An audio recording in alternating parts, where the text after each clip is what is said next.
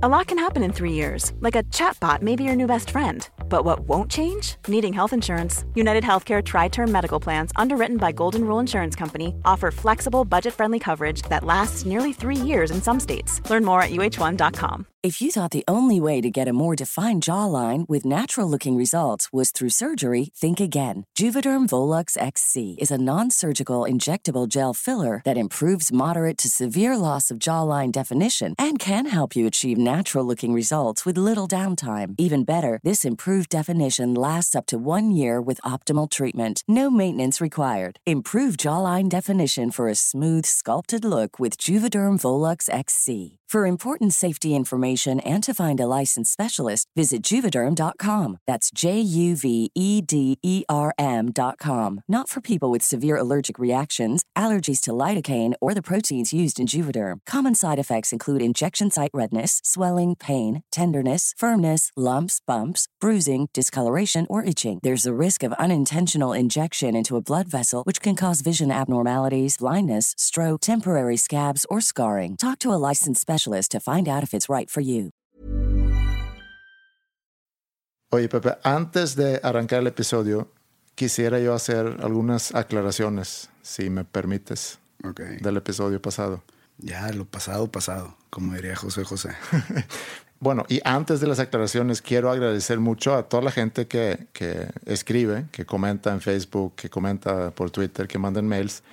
Eh, Un ojo nada más, cuando mandan mails y cuando lo hacen a través del, del sitio, porque creo que registran su mail y luego mandan el mail, asegúrense de registrar bien la dirección, porque como nosotros intentamos contestar casi todos los correos, y si un correo pues no está bien escrito, pues no, te va a llegar. Y a mí me ha tocado en algunas ocasiones mandar un mail y, y que se me regrese. Entonces, ojo con eso. Pero muchas gracias por comentar. Y del episodio de la semana pasada sí hubo eh, muchos comentarios. Y, Pues se prestaba el tema, la verdad. y, y lo que sí me gustó, porque algo que pasa con mucha frecuencia, o algo que es muy común, es que si tú escuchas un programa como este podcast, por ejemplo, y si nosotros nos equivocamos con algunos datos, se presta mucho para que la gente que lo escucha eh, empiece a criticar. Pero los comentarios que, que recibimos nosotros sobre, sobre lo que platicamos la semana pasada fueron como que aclaraciones queriendo aportar y pues habla muy bien del público que tenemos que quieren construir en conjunto con nosotros. Público conocedor. Y obviamente que de los comentarios y lo que yo quisiera aclarar, porque es un tema complejo, eh, es sobre lo que platicamos de, de la orientación y las preferencias. Y también la diferencia entre un pedófilo y un pederasta. Pues me puse a, a buscar un poco y lo que encontré, y, y no quiero detener mucho tiempo en eso, pero nada más quiero hacer el comentario, es que la orientación eh, se relaciona con un factor biológico, eh, mientras la preferencia es un interés o algo que escoges. O sea, la orientación es algo que no escoges. Entonces me estás dando la razón. No, creo que no. También hay... Preferencia igual a algo que escoges. Ajá, O sea, escoges ser algo diferente a lo que eres. sí, en parte te estoy dando la razón. Gracias. Y también hay una diferencia... Siempre, siempre es bonito Sí. ganar un- una discusión. También hay una diferencia entre un pedófilo y un pederasta. Eh, el pedófilo es sexualmente atraído por niños, pero no necesariamente tiene relaciones con niños. Mientras un pederasta es alguien que sí tiene relaciones y que abusa sexualmente de niños. Podría ser un eufemismo. O sea, es otra palabra para la misma cosa. No hubiera yo hecho esa aclaración si fuera así. Ya te estás metiendo muy, muy profundo. Yo creo que así, por encimita, se puede decir que es un sinónimo. O sea, si yo digo, aguas, ahí viene un pederasta, pues todos lo van a tomar como que ahí viene un pedófilo, o sea, es lo mismo. Pues sí, pero por lo mismo creo que es importante hacer la aclaración. No sé, no sé, no sé. No soy experto en, en la lengua. Ni yo ni somos expertos en los temas que tratamos, pero yo creo que es parte de... Del es- encanto. Es parte del encanto. Es tocar temas, eh, compartir nuestro punto de vista y a veces dar vueltas. Espero que el público se lleve algo y cuando nos comentan tenemos la oportunidad de, de aprender algo nuevo. Empezamos. Nomás bájale el clima, güey.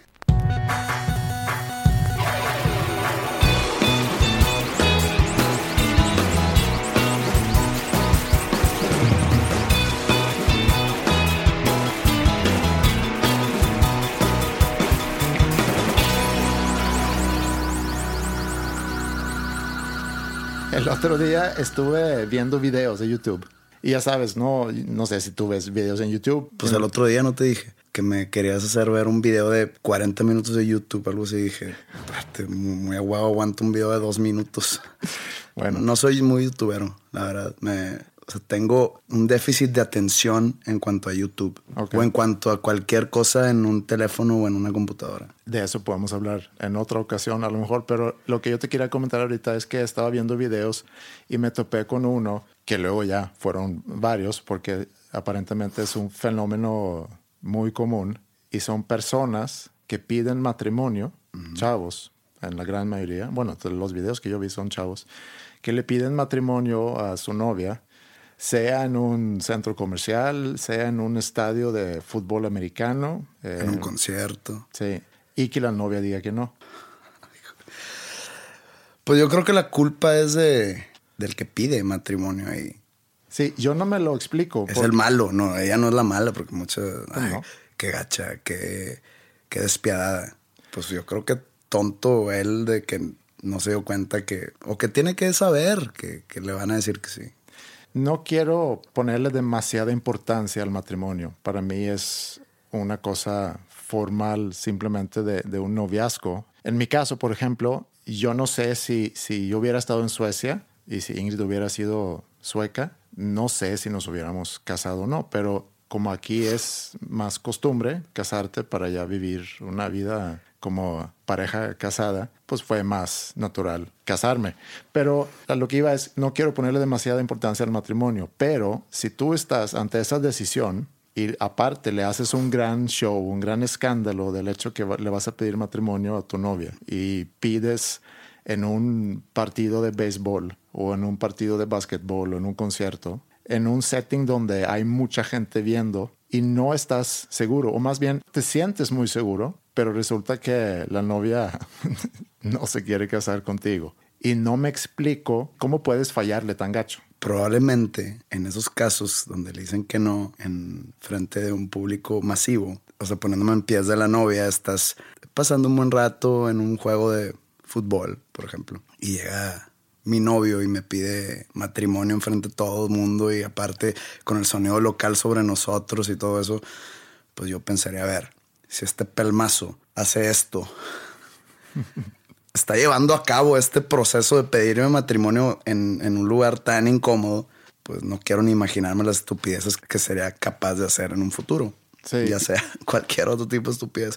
Yo no quiero estar casado con un tipo que me pide matrimonio en un estadio. Esa es otra dimensión a, a lo que voy, porque eso también ella lo debe saber. Se supone que cuando llegas al momento donde pides matrimonio a alguien es porque ya estuvieron juntos un tiempo, ya se conocen, ya saben que eso es lo que sigue y más bien pienso yo, es algo que entre los dos se debería haber platicado. Entiendo lo romántico que es ese momento de sorpresa que le llegas y le pide el matrimonio y que a lo mejor la novia no se lo esperaba y cuando llegas a esa conclusión de pareja, ¿por qué debería ser un acto de sorpresa más que un consenso entre dos personas. Porque siempre está el, ah, siempre quieren que exista la historia detrás. ¿Cómo te lo dio? Entonces es muy diferente. No, pues fuimos a cenar. ¿Qué me pasó el miércoles pasado? Ahorita te cuento. Es diferente. Pues fuimos a cenar y pues este me dio el anillo ahí en el restaurante. A diferente a. Digo, todo eso es en la cabeza del hombre, ¿no? Y en de la mujer queriendo tener esa super historia en la cabeza del hombre es de que imagínate la superhistoria cuando le pregunten mis hijos cuando o los nietos a su abuela que es la esposa, ¿no? Y que ¿cómo te cómo te dio abuelito el, anillo? No, fuimos al estadio de los Rayados y, y este en el medio tiempo nos hicieron todo un show y, y lloramos de felicidad y ah, qué padre. Pero digo, en realidad muy poca gente le gusta ese tipo de atención masiva porque son más de 30 mil personas en un estadio que está viendo un posible rechazo. Está el romanticismo de la buena historia detrás del anillo. Ver esos videos es, a final de cuentas, como ver un accidente de carro en, slow motion, porque obviamente al, al empezar el video sabes cómo va a terminar. Lo bondadoso se tiene que hacer ahí diciendo la novia, creo yo, es decirle que sí, nomás por porque todo salga bien y nadie salga herido en ese momento, oye, se acaba el juego, le dices, oye, estás pendejo. no, nomás te dije que sí, nomás para que no quedes en ridículo. O sea, el miércoles pasado tuve una, una experiencia así, pero no fue nada extraordinario, nomás como que yo fui testigo de una pedida de matrimonio en un restaurante. Estaba sentado yo en un restaurante y en la mesa al lado había una pareja, ¿no? Y una pareja que, que hace cuenta, pues yo, yo llegué 15 minutos antes o 10 minutos antes. Entonces yo estaba solo, sentado. Y estaba esperando a mi novia que no llegaba. Entonces pues, volteo y al lado mío había una pareja como que estaban platicando. Parecía que se estaban conociendo. Dije, ah, mira, es como una primera cita o no sé. Porque la chava diciéndole que acaba de pasar el clásico juego este Rayados contra Tigres. Y la chava decía, o sea, yo soy tigre. Entonces como que parecía que se estuvieran conociendo. Es lo que, de lo que alcanza a escuchar. Entonces ya llegaba mi novia, empezamos a cenar y no sé qué. Y había como que se, empezó a acercar una fotógrafa a tomarles fotos como que infragantes. Yo dije, están, el restaurante está como que haciendo una sesión de fotos de clientes o no sé. En eso volteo y el vato estaba hincado dándole un anillo al lado de mí. Un anillo y como que ¿por qué haces eso aquí al lado de mí? O sea, me acabas de... Entonces se cuenta que ya, pues hay un restaurante chiquito, entonces empiezan a como que aplaudir y estamos al lado, entonces decimos de que, oye, felicidades. Y ni la decencia de gracias ni nada, como que no nos, no nos hicieron caso, pero... ¿Y dijo que sí? Sí, dijo que sí. Pensé yo que se estaban conociendo apenas. Ya. Entonces... Que a lo mejor es en los videos que, que yo vi y de, de los que estaba platicando ahorita es, a lo mejor es el caso ahí. A lo mejor son parejas que no llevan tanto tiempo juntos y, y novios que, que, se sienten muy animados y muy seguros de sí mismos.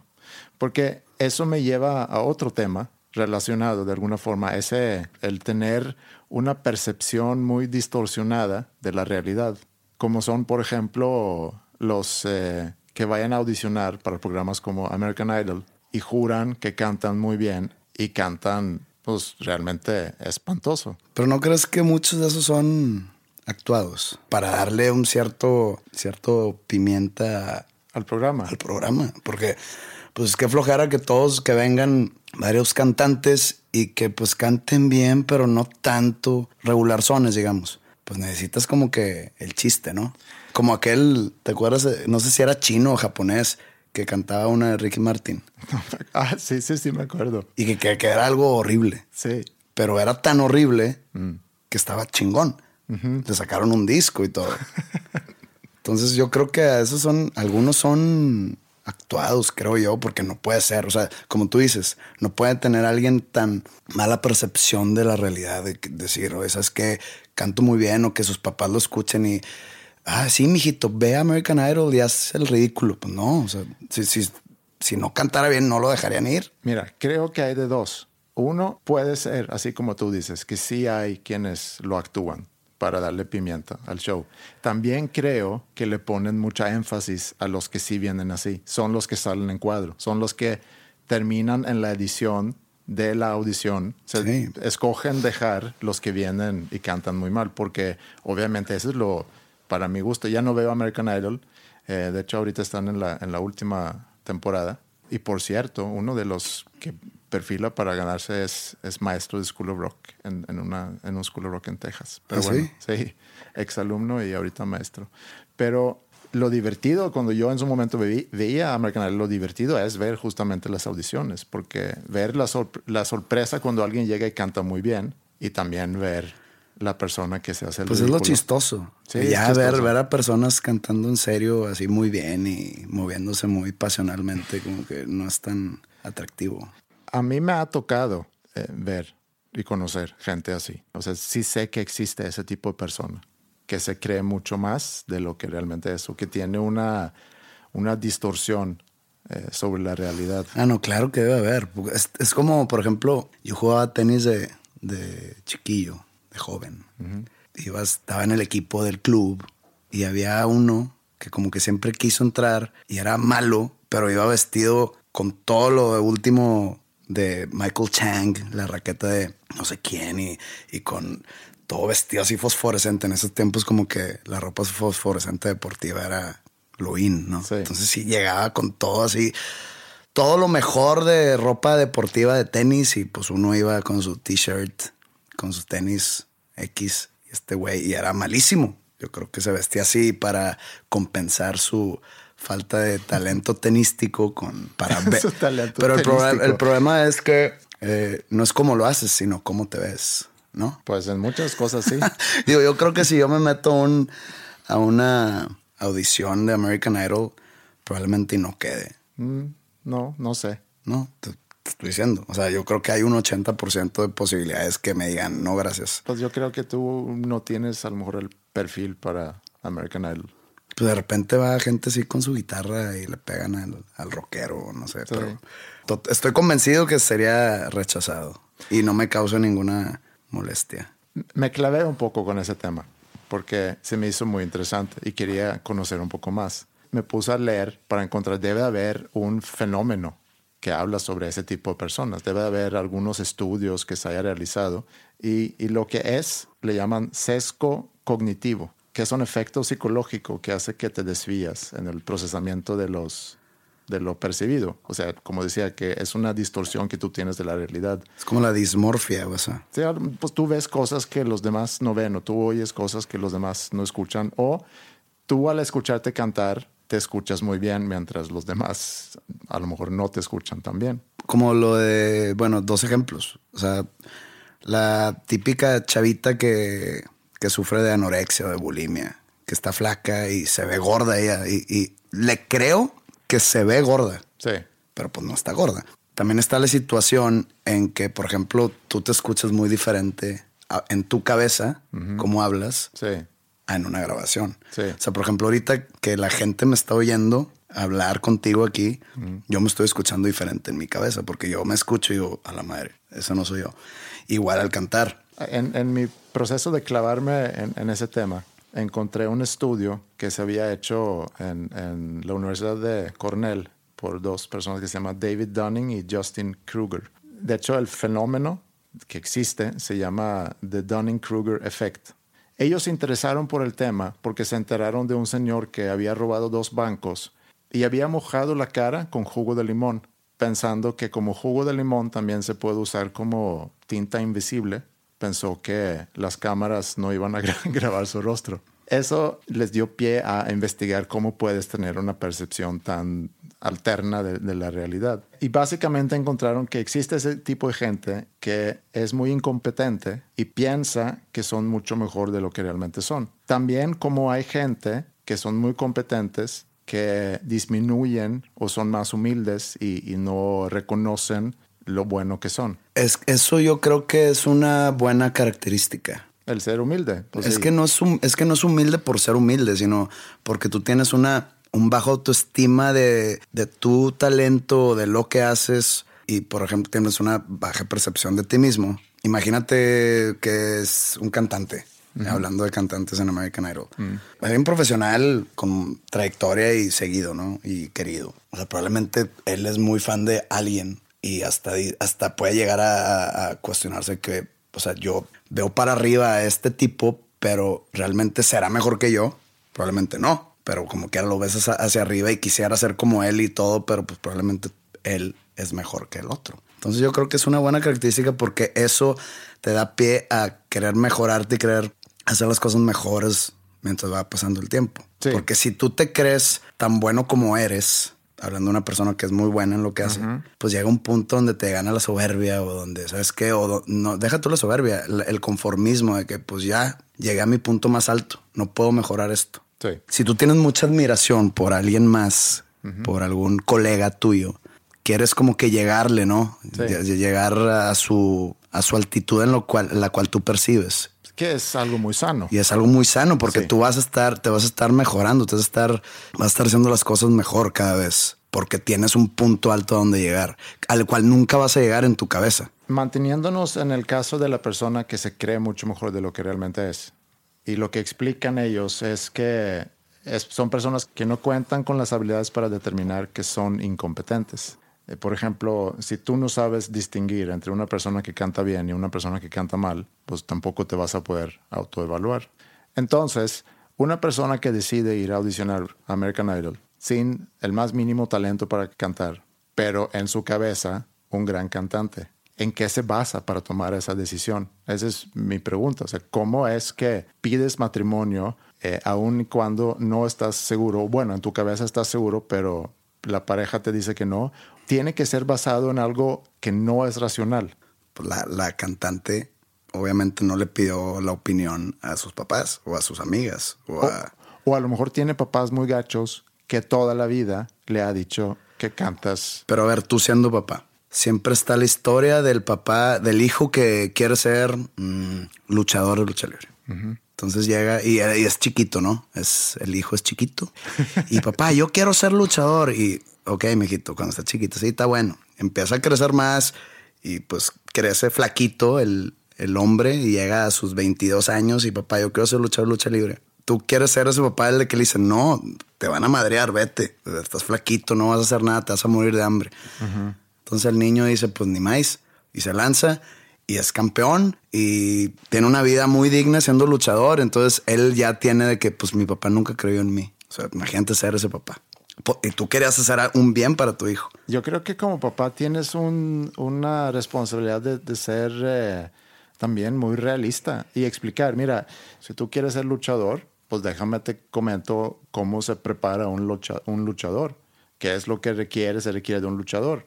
O si yo no lo sé, pues ponte a, a investigar. Y, y según lo que yo he encontrado, las características de un luchador, pues no cuentas tú con algunas de ellas, entonces deberías de desarrollarlas. Yo creo que ese es el rol de, de Pero, un papá. o por qué no también dejar que vaya a cantar para que la baten o le- la rechacen, le duela Ajá. y que es una lección de vida. Sí, qué dura lección de vida. Pues es que a veces así es la única. No saben que no saben sobre el canto. Están tirando un abismo donde piensan que alguien los va a cachar, pero van a quedar seco. O sea, por eso siempre son buenas las lecciones de este tipo, porque nunca jamás esa chavita se va a volver a lanzar algo así sin ya tener la certeza de que es buena en, en eso. Es una lección dura, pero aprendes. Y lo que cuenta es el aprendizaje. Sí, a lo mejor esa es la conclusión de, de este rollo. Láncense a cantar. Y a pedir matrimonio.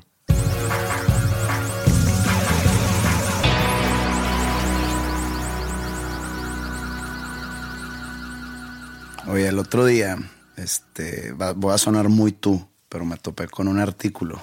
Pero me, me- me llamó la atención primero porque esto pasó en Suecia. Ok. Y otro porque el- el- lo que estaba promoviendo tal artículo, no promoviendo, lo que estaba contando tal artículo como que tenía tintes de discusión. Y es que un movimiento liberalista en Suecia estaba proponiendo al parlamento sueco el hacer legal el aborto, pero el punto de vista del hombre. Sí, yo también me enteré de, de ese tema. O sea, que, que el hombre, obviamente no que el hombre pueda mandar a abortar físicamente el feto, no. No. Sino es que el hombre se tenga la decisión de desentenderse de tal embarazo. Sí. O sea, decir, ¿sabes qué? Yo no quiero tener nada que ver con ese niño ni contigo. Sí, es Este- cosa que pasa de todas formas. Cosa que pasa, pero esto ya es legal. Sí, Digo, te puedo decir que estoy a favor de eso. Es algo que es justo porque la mujer tiene esa decisión. Y ahorita podemos entrar el por qué se me hace algo, algo bueno. Sí. O sea, una buena propuesta. Pero al mismo tiempo vi otras propuestas hechas por ese movimiento o ese partido. Es la parte juvenil del Partido Liberal. Eh, Ellos fueron los que propusieron eso. Que obviamente no va a llegar a ningún lado, pero pues existe la propuesta. Bueno, esta, bueno, la propuesta a mí se me hace atractiva, pero viendo el historial de propuestas, como que ya me dio risa, porque ellos en el pasado han propuesto que hacer el, el incesto legal. Hay que hacer el incesto legal porque si alguien ya mayor de edad de hacer sus propias decisiones decide tener relaciones sexuales con su hermana, pues ya es una decisión adulta. Ese es su punto de vista. Es, su punto de vista. Sí. El, el consenso. se Es que nomás el problema es haberlo dicho. O sea, un, un- un partido político, decir algo así, o sea, ya es como que motivo de risa o, de, o de mofa. Y luego, eso es uno.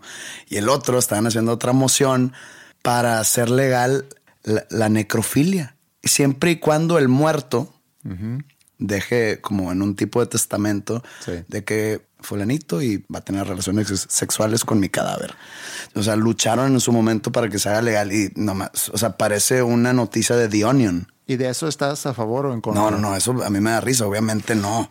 no, no. Es más, no estoy ni a favor ni en contra, es algo que, que no. Ok. O sea, lo, lo del incesto, eh, eso, eh, pero lo de ya la necrofilia, donde que alguien diga, que alguien todavía vivo deje, Pues imagínate. deje un digo, documento firmado sí. consintiendo que su cuerpo sea violado de esa manera. Ok, pero podemos dejar ese tema y regresar a... Regresar a lo del aborto. Imagínate un, un embarazo. Mira, perdón, déjame, eh, vamos a ponerlo un poco en contexto a lo mejor, porque lo que dicen es como la mujer tiene el derecho, y a lo mejor vale la pena también comentar la legislación sueca en este caso, que la mujer tiene el derecho de abortar hasta la semana 18 en Suecia. En, En México es hasta la 12, sí, en la Ciudad de México. Y en el resto del país es...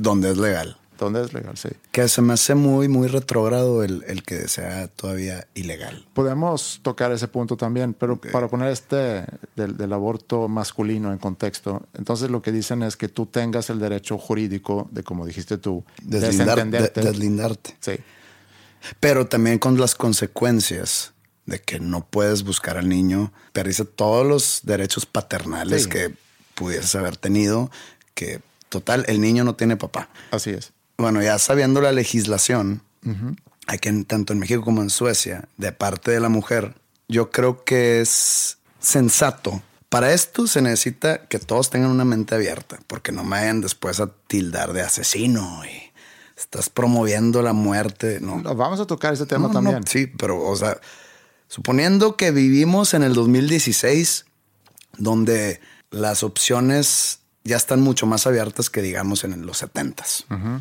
O sea, donde yo creo que ya es una, una época donde realmente debe de haber la decisión propia o la voluntad propia de decir, es que no quiero tener este hijo. Estamos hablando aquí de manera objetiva, de manera práctica, no ni de espiritual. Yo creo, porque ahorita que mencionas eh, también la religión, No, pues ya religiosamente hablando, ya ese, e- Sí. e- ese feto ya tiene alma. pero y no- ya sabes sí, que no, depende de la religión. Eh, por ejemplo, el- en, en Islam, el alma entra eh, en el- la semana 16. ah, el alma está esperando. Sí. ¿Cuánto lleva? 15 y medio. Ay, cabrón, todavía, todavía me aguanta media Exacto. semana. Entonces no es una persona, según Islam, hasta el cuarto mes. Entonces depende de la religión. Y yo creo que tenemos que dejar la religión. Sí, sí, sí, la religión se queda a un lado. Porque no tiene nada que ver con ciencia y no tiene nada que ver La con religión no te va a pagar el, la pensión alimenticia, pues. Este, No. Y Bueno. tampoco tiene que ver con moral. O sea, moral según la religión. Regresamos a esos temas. imagínate que tú tienes 19 años, ya mayor de edad. Sí. Tienes una novia de 18 y estás muy chiquito para ser papá o para dejar tus estudios para ponerte a trabajar, porque pues estudiando no, yo suponiendo que estás estudiando el tipo. Embarazas a la novia, se te chispoteó. Sí. Deja tú que te tienes que casar. No, o sea, tienes una responsabilidad que, pues dices tú, la novia, oye, pues no estamos como que en posición ni económica ni de edad para ser papás. Nomás vamos a hacer las cosas mal. No, no, es que yo voy a tener a mi hijo, no sé qué. Entonces la mujer tiene esa decisión en contra del hombre, en contra de lo que quiere el hombre. Entonces tiene el hijo y el hombre pues se friega. Porque si el hombre se desentiende, la mujer lo puede demandar. Entonces el hombre no tiene ni, sea, no tiene voto ni opinión en el caso.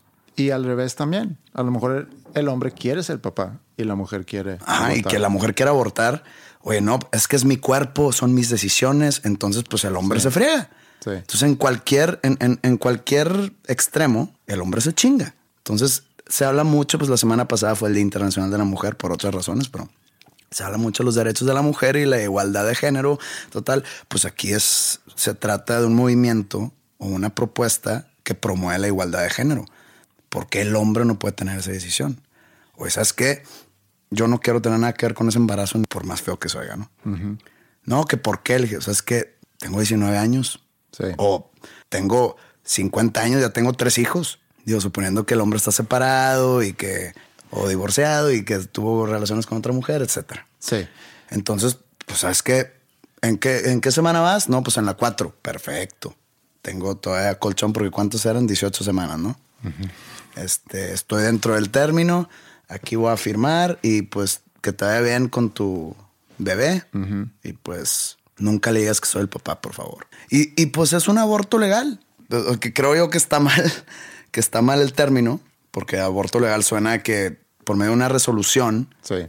Haces abortar a la mujer. ¿no? Sí, O no, sea, no, no, es- no es así, que te deslindas de la responsabilidad, cosa que, como decíamos, muchos hombres de todas formas hacen. Sí, pero ahora con, con el sustento legal y con esa Sí. protección, pues ya no te pueden. Creo que es una tontería. Puedo entender el punto y puedo, ser, y puedo entender el por qué lo llevas a una mesa de discusión por el hecho de, de discutirlo. Pero lo que se me hace más interesante de este tema es el hecho que en México todavía no es legal. También entiendo que es una discusión o es un tema que es- fácilmente se puede infectar. Vemos en Estados Unidos, por ejemplo, cuando ahorita que están los candidatos, como comentamos en la semana pasada, eh, de la presidencia, hay ciertas cosas que un candidato tiene que cuidar mucho. Y es, uno, su postura ante el aborto y dos, su postura ante la libertad de usar armas. O sea, son, por ejemplo, dos preguntas que son muy importantes. en Yo tengo, Estados una, yo, Unidos. yo tengo una pregunta en serio. Sí. ¿Por qué el pro-choice, la decisión propia de hacer lo que tú quieras, por qué no es la respuesta? ¿Por qué no es, oye, sabes que si lo quieres tener, qué bien. Si no te sientes preparada, si X o Y razón, miles de razones que pueden, te- pueden tener una mujer por no querer tener el hijo, pues es tu decisión. ¿Por qué hacerlo que una legislación o que un, una manera de pensar de un segmento de la población van a manejar tus decisiones sobre tu cuerpo? Sí. O sea, ¿por qué te van a juzgar? Porque esa no es la respuesta. ¿Por qué para un- algunas personas y gran parte de las personas el que sea ilegal y el vamos a impedir el aborto es la respuesta? ¿Por qué no ponemos varios parámetros o varios como que factores y los vamos medio analizando? Por un lado, en los países desarrollados tiende a ser legal el aborto y en la mayoría es hasta la semana 12. De hecho, en Suecia ahorita están debatiendo si bajar de 18 a 12 porque como hay avances cada vez más médicos que puedes salvar una vida más temprano. Hay ejemplos de que hayan salvado eh, un, bebé a, a- los 22 semanas, por ejemplo, el embarazo. Pero antes de no lo puedes salvar. O sea, un feto en la semana 12 afuera del cuerpo de la mujer no sobrevive. Entonces, en los países desarrollados, en la gran mayoría de los países desarrollados, sí, está legal y hasta la doceava semana, que también son países donde hay una separación entre iglesia y, y Estado. En los países subdesarrollados o donde todavía hay mucha influencia de la iglesia en el Estado, tiende a ser ilegal. Entonces es una decisión o es una ley que está basado en una idea religiosa, donde en la religión que tenemos aquí en este país dice que existe la vida desde la concepción y no tenemos el derecho de quitar una vida. Primer punto a cuestionar, creo yo, es si realmente existe la vida desde la concepción. Porque cuando la ciencia estudia qué es la concepción, pues ven que es un proceso. No, no hay un momento mágico donde empieza la vida. Es como cuando dices, me acaba de dar gripa. De que, ¿Cómo? En ese instante ya te dio gripa. Sí. Pues no, sí. güey. Fue un proceso de que te entró el virus y empezaste a tornudar y empezaste. O- Eh, y pero perdón. otro- sí, pero Disculpen. habla- hablando de la vida, es la vida en la Tierra empezó hace 4 mil millones de años. La vida. Estoy hablando de células. 4 mil millones de años. Nuestros ancestros surgieron hace más o menos 4 millones de años. Y nosotros, como seres humanos o nuestra especie, se puede decir, hace unos 200 mil años. ¿Cuándo empezó la vida humana en este planeta? Pues es un proceso de evolución que ha durado miles y miles y miles y cientos de miles de años. Y pasa lo mismo en un embarazo. Es un proceso. Por eso el decir que la vida existe en la concepción, pues es- simplemente está mal. Es una idea. Entonces, aquí la pregunta es, ¿vamos a dejar que exista una ley que nos dirige, como dices tú, tu libertad como mujer en este caso, basado en una idea, en una creencia y no en algo objetivo, en algo estudiado, en algo Mira, científico? no quiero defender a la religión, pero su idea de que desde la concepción existe la vida, no creo que pueda ser reflejada en la ciencia, porque ellos O sea, tú dices, es un proceso, y sí, eso es un, sí es un proceso. Pero ellos hablan de la concepción en el momento que se, desde el día uno del embarazo. Si lleva, una persona lleva 12 semanas, Sí. pues llega un momento donde lleva un día. Sí, desde ese momento existe el embarazo.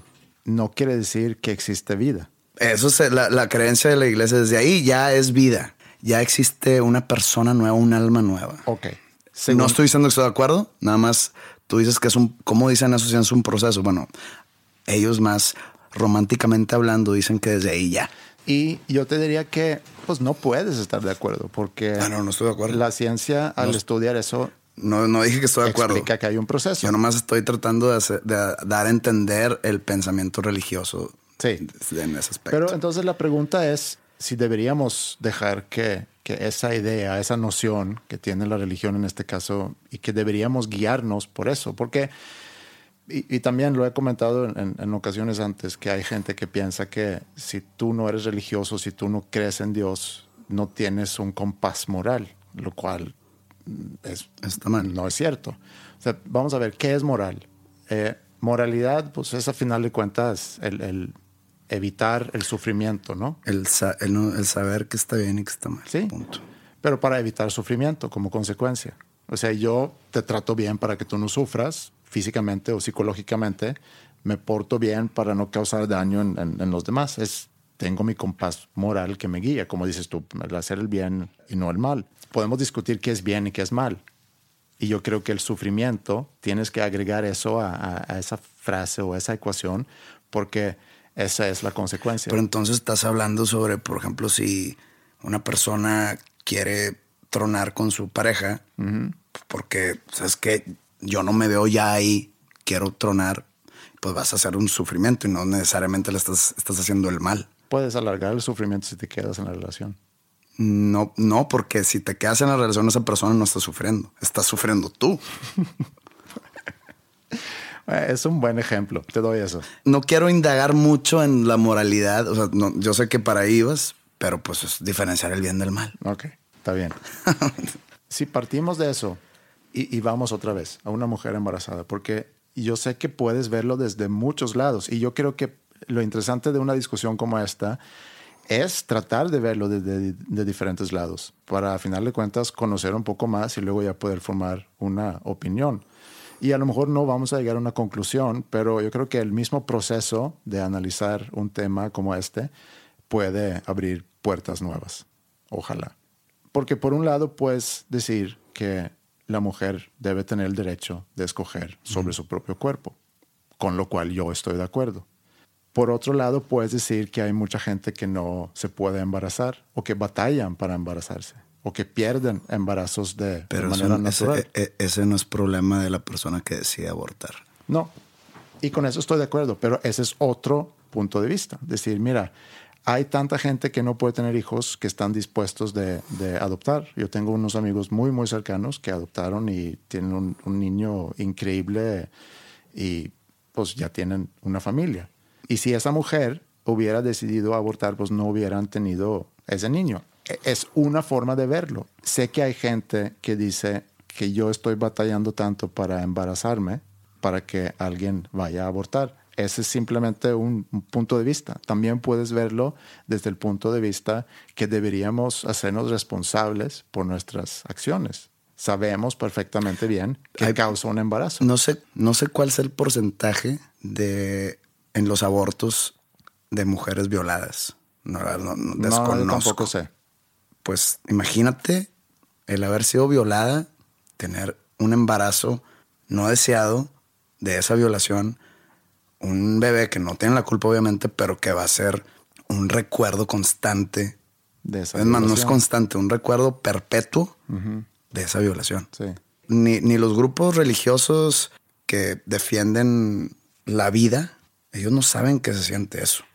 Porque normalmente todos los borregos que se unen a manifestaciones no saben ni de qué están manifestándose. O- otro caso, imagínate que una mujer de 45 años se embaraza, dicen que es muy peligroso el tener un embarazo a Sí. esas edades. Entonces, ¿qué tal si, o sea, es que fue un embarazo que no estaba planeado, se me pasó. Sí. Y pues este, se me pasó literalmente. Sí. Y, y pues voy a abortar porque pues es un riesgo para mi vida el estar embarazada ahorita.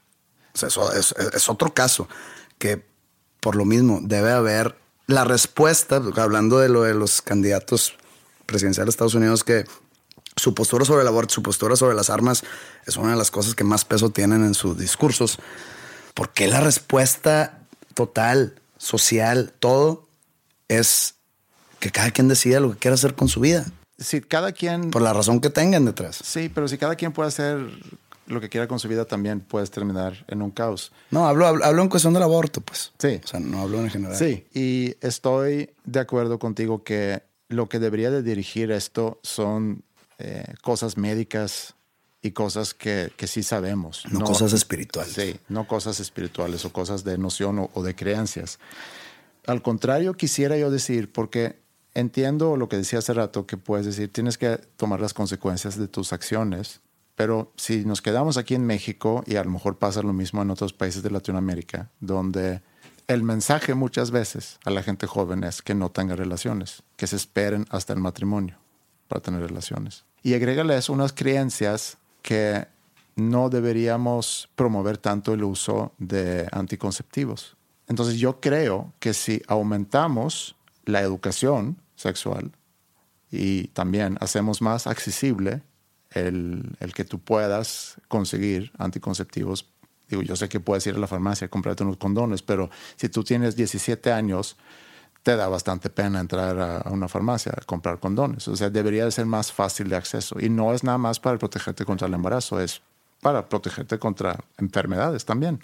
Entonces, hablando de moralidad, yo creo que eso es lo inmoral, el que decides no educar a la gente, que decides decir a los jóvenes que se abstengan de tener relaciones para que no se embaracen, es como decir, no comas comida porque te puedas engordar, sino más bien come responsable. Uh -huh. Esas son comidas que son buenas para ti. Cuando vayas a tener relaciones, estas son formas de protegerte y así es como lo debes de ver para que estés protegido o protegida. Hay un libro que se llama Freakonomics y hay un capítulo que habla sobre la relación del aborto con la baja del crimen en Estados Unidos. Sí. Desde que hubo un caso en Estados Unidos que en los 70s que de ahí nació la idea de hacer el aborto legal, que se llama Roe versus Wade. Uh -huh. Así se, así se titulan los casos. Son dos nombres. Son dos nombres. Sí. O sea, de la persona. La verdad, yo me acuerdo cuando estudié Derecho, vi ese caso, pero no me acuerdo la verdad que hay detrás de quién era Roe, quién era Wade. No. Ahí invitamos a la gente a googlearlo. Eso es el primer caso donde se hizo un aborto legal. Y desde ahí, han desde que se hizo el aborto legal, han medido cómo ha bajado. Esto el, fue en Nueva York, ¿no? En Nueva York, en Los Ángeles. En Nueva York, sí, tienes razón.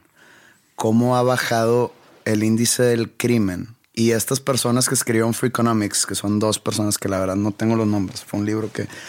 Son, son dos libros, Freakonomics y Super Freakonomics. Esto sale en el primer Freakonomics. Lo leí hace mucho, entonces sí, no. Yo también. Y dicen que está, que está relacionado esos dos factores, tanto la legalización del aborto y la baja del crimen, del índice de criminalidad en, en Nueva York, que están relacionados 20 años, directamente. 20 sí, años 20 después. años después. Sí. Que está relacionado directamente porque normalmente esos embarazos no deseados se dan con personas de bajos recursos.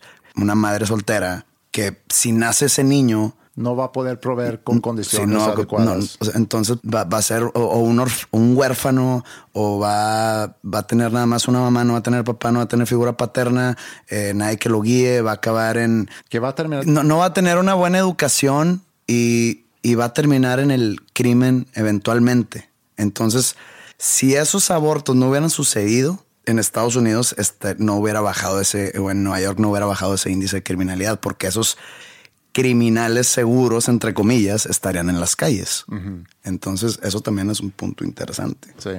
Y otro factor, creo que importante, y quizá el, el más importante, es que muchas mujeres se mueren cada año por consecuencias de un aborto ilegal. De, de un, un, aborto en lugares clandestinos, donde sí. no, ha, no están equipados con, pues valga la redundancia, con el equipo. Uh -huh necesario sí. y limpio uh -huh. y, y, se van a un lugar ahí, sabe dónde y pues sale o infectada o muerta. Sí.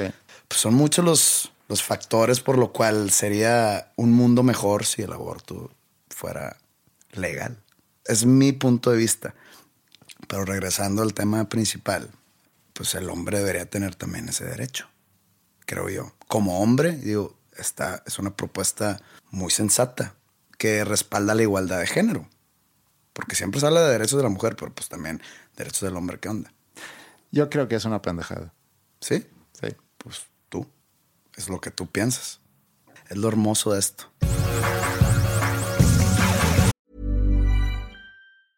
A lot can happen in the next three years. Like a chatbot may be your new best friend.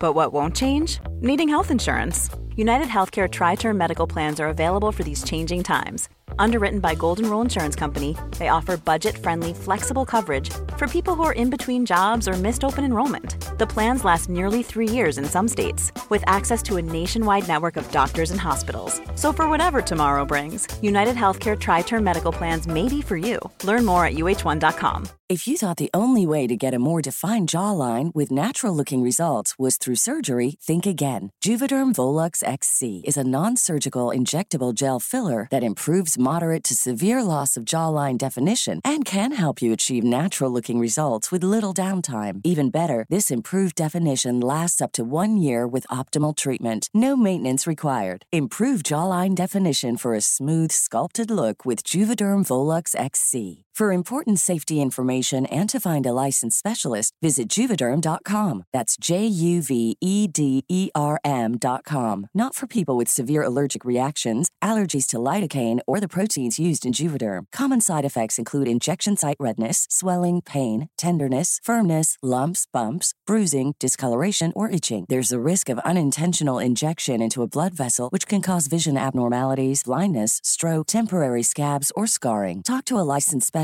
to find out if it's right for you. El otro día eh, tenía que llamar a una persona.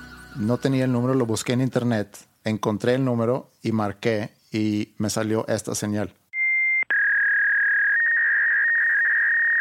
Un fax. Sí, un fax. Yo no sé quién usa fax hoy en día. No sé si, inclusive, no sé si la gente que escucha eso, si hay gente que, que a lo mejor no sabe qué es un fax. Un fax era un medio de comunicación por el cual mandabas, por ejemplo, un texto impreso y le llegaba ese mismo texto a una impresora que está del otro lado, Sí. del lado receptor de la llamada, entre comillas, y le llega eso, entonces ya es como un comunicado, ¿no? Sí. Se usaba mucho en oficinas, sobre todo. Como un email. eh, Como un email, pero físico. Sí. Ese sonido de antes me, me hizo recordar de otro sonido de antes, que es este.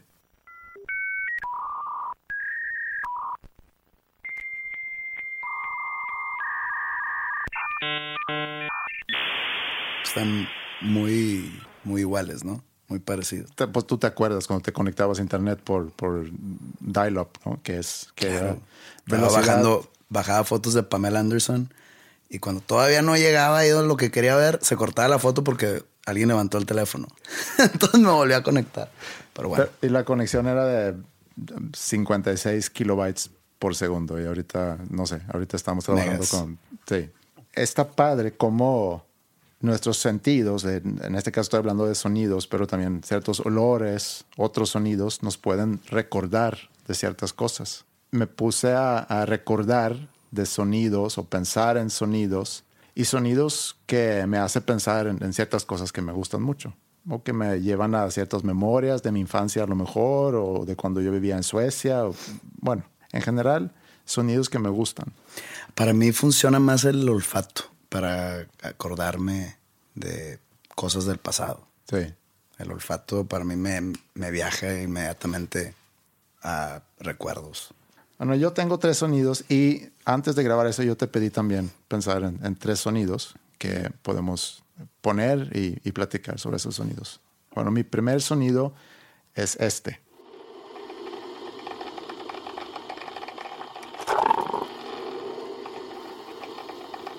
¿Sí escuchas lo que es? Pues no entendí, pero pues no vivo en tu cabeza, entonces no sé qué sea. Es una cafetera. ¿Ok? El sonido de la cafetera pues no es nada más el sonido, sino el olor también que produce una cafetera. Pero cuando prendes la cafetera y empieza a hacer ese sonido de burbujeo, y a lo mejor no es el sonido en sí, sino que sabes que en unos cuantos segundos más va a empezar a oler a café. Y en unos minutos más vas a estar tomando tu primera taza de café. Por eso es que me gusta tanto el sonido del, de la cafetera. Sabes que yo no sé hacer café. ¿No? Por ejemplo, siempre que, no sé, en hoteles que te ponen la cafetera y el café y así, no tengo idea de cómo hacerle. Y sí tomo café. Sí. No es tan complicado. Y me han, me han tratado de explicar mil veces, no, nomás no sé. La próxima vez que nos juntemos eh, te enseño cómo. Ándale. También no sé cómo partir aguacate. También te voy a enseñar cómo partir aguacate. Mi siguiente sonido es este.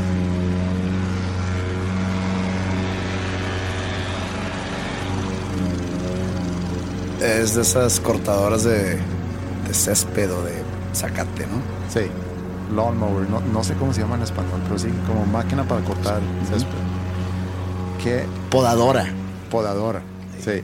Yo de joven me encantaba cortar césped o cortar zacate. ¿Cómo, cómo se usa? ¿Césped o zacate? De cualquier De los dos. no, cualquier bueno, manera. cortar césped. Eso me fascinaba. Por alguna razón que, que la verdad no me Y explico. trae, y trae un olor muy peculiar también. Sí, huele muy rico. Yo creo que tenía mucho que ver con el resultado inmediato que tú podías eh, percibir al cortar el zacate, porque quedaba muy claro pues, dónde habías cortado y dónde no. Entonces era una gratificación muy inmediato el estar cortando el zacate. Este sonido inclusive, si yo estoy, no sé, acostado en mi cama y, y escucho que el vecino está cortando el zacate, me, me arrulla. ¿A ti te gusta el sonido del, Me es totalmente indiferente. Ok, bueno, esos son dos sonidos. Y el tercer sonido es este.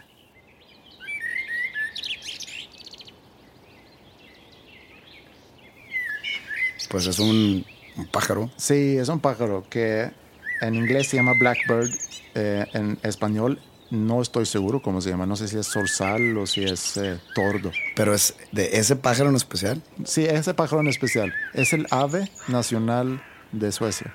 ¿Sabes cuál es el ave nacional de México? El águila. Ese pájaro empieza a cantar en primavera en Suecia. En marzo, más o menos por estas fechas en las que estamos ahorita. Me gusta mucho porque es el sonido de que ya acabó el invierno. Y como hemos platicado antes, el invierno es muy largo en Suecia. Es muy oscuro, Ah, es muy cierto, frío. Y cuando empieza a cantar ese, ese pájaro, sabes que ya viene la primavera. Es por eso que me gusta tanto. Muy bien. Pensé en, en varios sonidos y algunos de ellos, o sea, más, más, más bien me basé en el sentimiento que te dan al escucharlos. El sentimiento, no sé, Sí, esa es- posterior. esa es la tarea. Pero acá, acá hay sentimientos físicos. Por ejemplo, este primero. Ajá. Eh, pues es una flatulencia, es un pedo. Y no es que me guste el sonido, sino lo que trae consigo ese sonido. Sí, pero te tengo que parar porque creo que malentendiste la tarea. Porque la flatulencia puede expresarse de diferentes maneras. Sí, puede ser. exacto. o puede ser tronadote. ¿Cuál es el ruido que a ti te el gusta? que sea. Ujú, Ok. Pero otra vez, no es que sea yo fan del ruido en sí, del sonido, es lo que trae. Por ejemplo, hay muchas veces que estás todo hinchado de gas y sueltas y ¡ah! te sientes como nuevo. Lo traes guardado por mucho tiempo porque estás con tu novia y, y- y de repente te subes al carro y sobres. Todavía no te echas. Jamás. Bueno, eso es número uno. El número dos, este, bueno, batallé mucho eh, en, en tu pequeña dinámica, pero este me gustaba mucho de niño. Y no era tanto el sonido, sino cómo sentías en tus dedos cuando rompías el empaque de burbujitas. Ah, vamos a, vamos a ponerlo para escucharlo. Ponlo.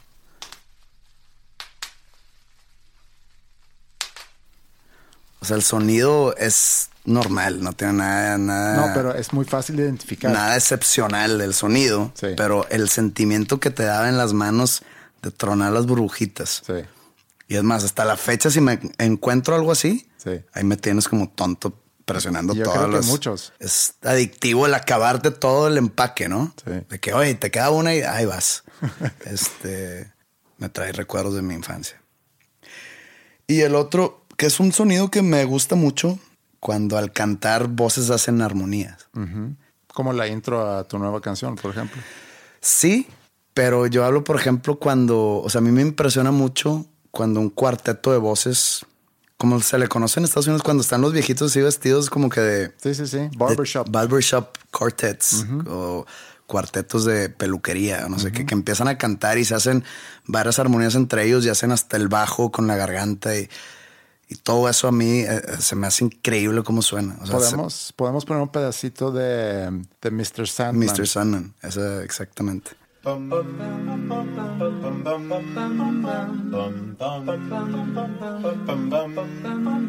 Mr. Sandman, bring me a dream. Make her complexion like peaches and cream. Give her two lips like roses and clover. And tell me that my lonesome nights are over. La verdad es, es un sonido para que nunca he logrado superar. En sí las armonías de voces, para mí me suena más bonito que la de los instrumentos en sí. Sí, ese sonido, digo, para juzgar a tus tres sonidos, entiendo tu primer sonido y a lo que vas. El segundo sonido, definitivamente, eso es. Yo también lo, lo hacía de niño y, y si me encuentro con ese tipo de material, Lo harías todavía. fácilmente. Y también me gustan mucho las, las armonías. Entonces se puede decir que mis sonidos te gustan. Sí, son muy buenos sonidos. Gracias. Dos de tres. Y hay un, hay un sonido que especialmente odio con todo mi corazón. Es el de un perro ladrar. Yo tengo también un sonido, ahorita eh, dije el ejemplo de un pájaro que me gusta mucho. Hay un pájaro que ya no soporto, que de hecho es un perico eh, en casa de mi suegra, donde llevo ya mucho tiempo viviendo, y hace un ruido espantoso. Y ahorita voy a insertar un poco de ese ruido para que... Y lo voy a grabar, lo voy a grabar a él. Imítalo, imítalo. Yo creo que no, te- no necesitas ir a grabarlo. Bueno, y grita y grita y grita, es, es una pesadilla ya. Porque aparte, cuando bajas en la mañana para disfrutar el sonido de la cafetera, empieza a gritar. Y los bebés llorando en los aviones. Y más los papás que no hacen nada. Y de esas lo ves llorar y, y sabes que no le duele nada, que nomás está llorando por ser chiflado. dice, el, dice el papá con años de experiencia de Es, volar. es que con se ve, o sea, se ve cuando el niño nomás está llorando por chiflado y los papás ahí están nomás como que... Es, eh, es complicado viajar con niños. A mí me ha tocado hacerlo en muchas ocasiones y me ha tocado ser ese papá. Mi hija mayor, cuando tenía dos años, viajamos a Suecia. Empezamos el viaje y venían los que pasaban, oh, qué linda niña, y las eh, hermosas también diciendo, mira qué linda niña, le trajeron cosas. Y conforme fue avanzando el viaje, Maya se volvía más y más necia y pues estaba tan cansada que no podía dormir, estaba llorando, estaba imitando a gente que estaba sentado al lado. Terminó siendo una experiencia nefasta para todas las demás personas que volaban junto a nosotros. Y en mi defensa es, no hay nada que puedes hacer. No hay nada que puedes hacer. Y si te molesta tanto, puedes viajar en primera clase. Es que tengo- Donde no hay niños. Tengo un imán. Tengo realmente un imán. Si me voy a primera clase, me va a tocar un niño al lado. Te lo juro. Y pregúntale o a Ricky o a Arturo o a Cross o a los del staff de la banda. Y lo peor es que siempre, como yo leo todos los vuelos, no puedo leer. Ha de ser karma. No, yo no creo en el karma. El karma es muy conveniente.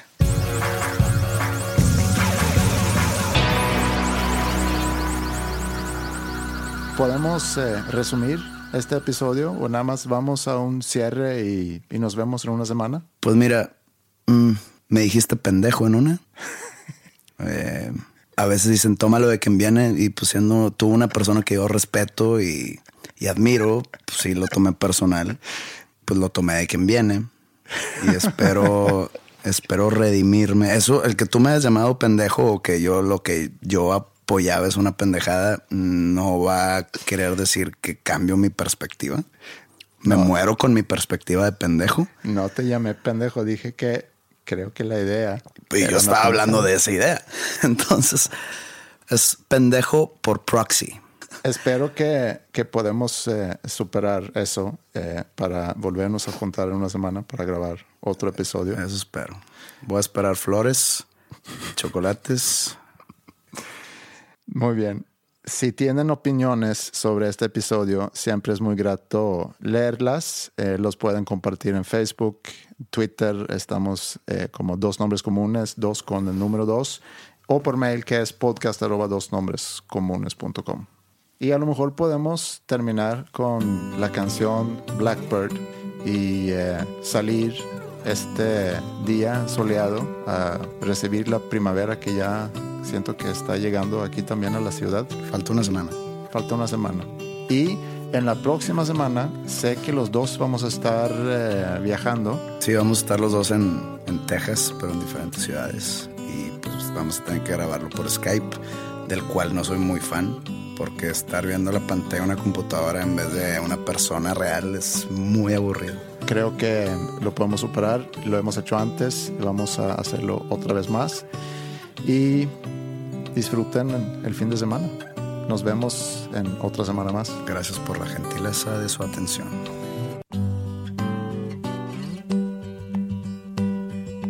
Blackbird singing in the dead of night. Take these broken wings and learn to fly all your life. Waiting for this moment to arise.